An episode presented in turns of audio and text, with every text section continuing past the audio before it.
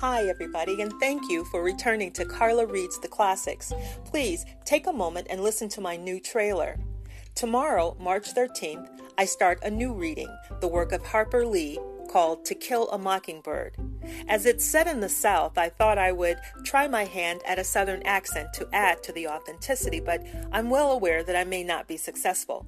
In any event, please write to me at karlareadstheclassics at gmail.com and tell me if you think the accent works or not.